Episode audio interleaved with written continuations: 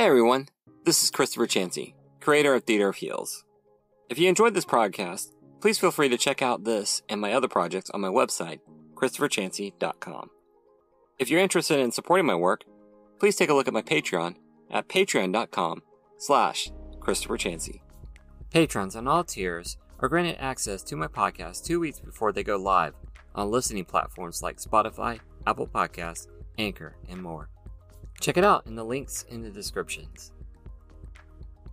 Thank you for the moment of your time, and now I present you with our story. Theatre of Heels, Volume 2 Heroes, Heist, and Heels, Part 2 Headquarters, Chapter 8 Into the Fold. What did you say? Cedric clutched the sides of his skull as he stared in horror at the blurred man.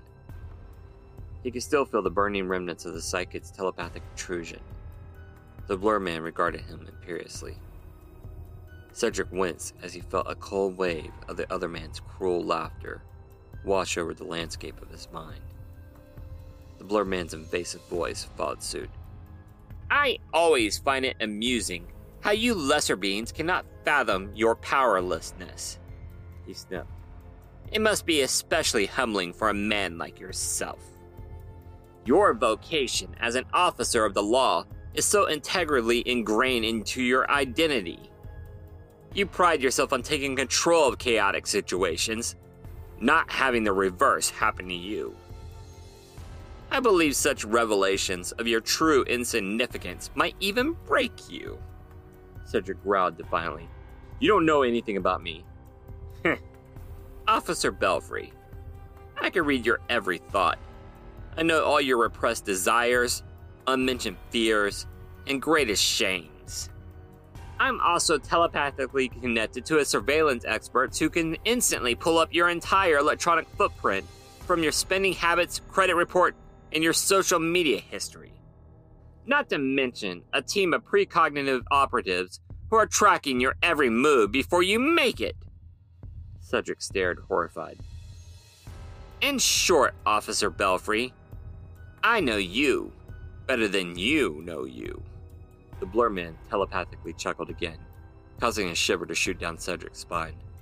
In fact, with less energy than it would take for me to scratch my nose, I could remap your entire brain. Cedric thought bitterly. I wish I could remap your nose with a punch. A spike of pain lanced through Cedric's mind an instant before his fist shot up of its own volition and slammed into the bridge of his nose. Wham! Stars flashed before Cedric's vision as he staggered back against the table. The blur man regarded him smugly. See? The intruder began to stroll about the room, examining his surroundings with impunity. Given your acute denseness, I shall repeat myself, Officer Belfry. You are not in control of this situation. He regarded him smugly. I am. The blur man stopped next to where Erica stood, still frozen in the act of raising the non existent pistol. Cedric's breath quickened. Don't touch her! The blur man's featureless face glanced in his direction before he obstinately tapped her immobile shoulder. He stepped away from Erica and stared at Cedric imperiously, daring him to respond. Cedric licked his lips what did you do to me? Before I answer your inane question, again, why don't I invite your host to this tiresome conversation? Erica and Jefferson instantly sprung to life. Cedric, look out! She then screamed at the blur man's sudden proximity and staggered back, pulling the trigger of her non existent gun. She tripped and fell back onto her butt. What? What? She stammered, looking around confused. Meanwhile, Jefferson exploded outward in his storm form, thundering, Get out of my home! The blurman stared at the elemental intently. Power down, Mr. Stewart! Jefferson grunted as he grabbed the sides of his cloudy head. His body crackled with lightning as he slowly shrunk down and reverted to his human form. There now, the blurman said haughtily. Now that we are all in a better position, to have a much more pleasant interaction. At least for you. He let his telepathic words sink in. Incidentally, Miss Belfry, your weapon is on the shelf should you need it later. Erica glanced at hers and Cedric's weapons before she pushed herself to her feet. She glared at the telepath. What do you want? I am here to remind you of who's in charge and inform you that your leeway is finally coming to an end. You and your companion have slipped up. He pointed at Cedric. Had your brother decided not to confront you directly, or tried to reach out to some overarching news affiliate, or the authorities, you would have been attending his upcoming funeral. I'm given to understand that police funerals are full of all kinds of pomp and circumstance. It would have been quite the spectacle. Erica snapped. Are you threatening my brother? Cedric held out his hand. Erica, don't! Yes, Erica, don't, the blur man repeated. And do sit down. Erica found herself sitting back in the armchair against her will. There now, the blur man nodded. Let's get this over with. I'm sure that you and your brother have so much more family bonding to get to. More so, I have better things to attend to than the matters of your trivial lives. Jefferson growled. So sorry to interfere with your important affairs. The blur man said, I informed your brother already, but alas, he was too dense to comprehend the implications. Thanks to his scant knowledge of our affiliations, I have bound him with a psychic contract. What? Erica exclaimed. Jefferson's eyes flashed with lightning. Erica asked, So, if Cedric tries to say anything, he will get the same migraines and his mouth will clamp shut too? Oh no, said the telepath, clearly enjoying himself. That's what happens to you and the people in your position. His contract is significantly different. Why don't you tell them what I said, Officer Belfry? The blur man then turned to face the window, clearly unconcerned with turning his back to a room full of people that hated him. Erica looked at her brother. Cedric? Cedric averted his eyes. Cedric, what did he tell you? Erica demanded. He said. Cedric paused to lick his lips. He said that if I tried to reveal any of the secrets that I knew about you and the people you, um, work with, that I would, uh. He trailed off. What did he say? Erica prompted. Cedric looked directly into her eyes. He told me that my heart would stop. Erica sprung to her feet again. An explosive force whip cracked across her skull, but she ignored it as her fury washed away all thoughts, save one. She screamed, You would die? The blur man turned suddenly. For an instant, his features flickered, and Erica saw the surprised expression on his beady eyed, petulant face. How did you? Erica's roar overrode him. You threatened to murder my brother? The blur man's features distorted as his face became nondescript again. Um. He visibly composed himself. Yes. Erica took a menacing step forward with clenched fist. I ought to. You will do nothing! The psychic's words bashed into all their minds.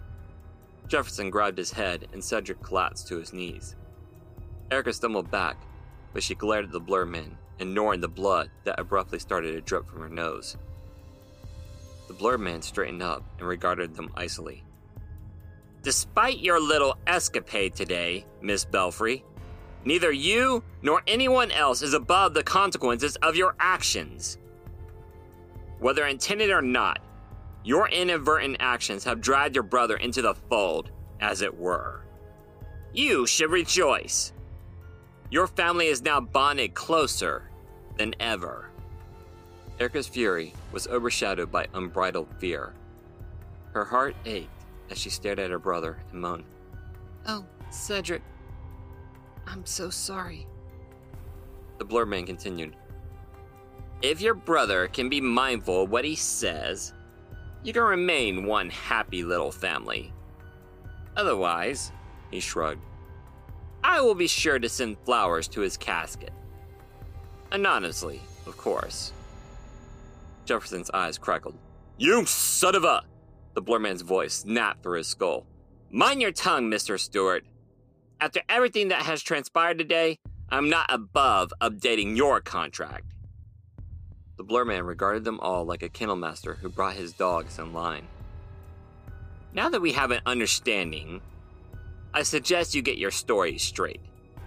I believe your concerned parents will be here within the hour. Unless, of course, you would like us to hand out more contracts to your family. No! No! Erica and Cedric shouted in unison. The blurman nodded. I thought as much. With that, the blurman vanished. Cedric sprang to his feet, looking around wildly. Where did he go? Erica ran to him and collapsed into his arms. Oh, Cedric! I'm so sorry. Cedric automatically held his sister as she started to sob on his chest. He looked at Jefferson with wide eyes. The older man regarded him sadly. Finally, he stood up and strode over to refill the coffee mugs. He sighed. I believe we have much to discuss before your parents arrive. Discover what's happening on the next episode of Theater Heels after these messages. On the next episode of Theatre of Heels, Volume 2 Heroes, Heist, and Heels, the city of Majestic is brimming with excitement as preparations are made for the Founders Day Gala. At this party, Majestic's elite leaders, entrepreneurs, celebrities, athletes, and trendsetters gather to mingle and spread their collective influence. However, none present had the same clout as the superheroes at the Cape's core. Join us as Block, Sprinter, Sleek, and Spearhawk take central stage for a night you are not soon to forget. Tune in next week for Theatre of Heels, Volume 2, Chapter 9 Waiting in the Wings. See you then. On the next episode of Theatre of Heels, Volume 2 Heroes, Heist, and Heels, the city of Majestic is brimming with excitement as preparations are made for the Founders Day Gala. At this party, Majestic's elite leaders, entrepreneurs, celebrities, athletes, and trendsetters gather to mingle and spread their collective influence. However, none present had the same clout as the superheroes at the Cape's core. Join us as Block, Sprinter, Sleek, and Spearhawk take central stage for a night you are not soon to forget. Tune in next week for Theatre of Heels, Volume 2, Chapter 9, Founders Day Gala. See you then. Thank you for listening to this episode of Theater Heels. I hope you enjoyed my tale of heroes and villains. If you like this story, perhaps you might like other tales created by me, Christopher Chancy. I also have another podcast titled Stories by the Fire. It's an eclectic range of short stories and longer epics, told in a darker ambiance. All these tales and more are available on my website, ChristopherChancy.com, and my YouTube channel. Theatre of Heels and my other novels are also available on Amazon.com and other fine book retailers. If you'd like to support my work, please consider joining my Patreon family at patreon.com slash Christopher Chancy. There you get exclusive insights and sneak peeks into my work, projects, artwork, and novels, as well as get access to exclusive merch. As always, thank you for stopping by and listening. May your journey always be a heroic one. Farewell.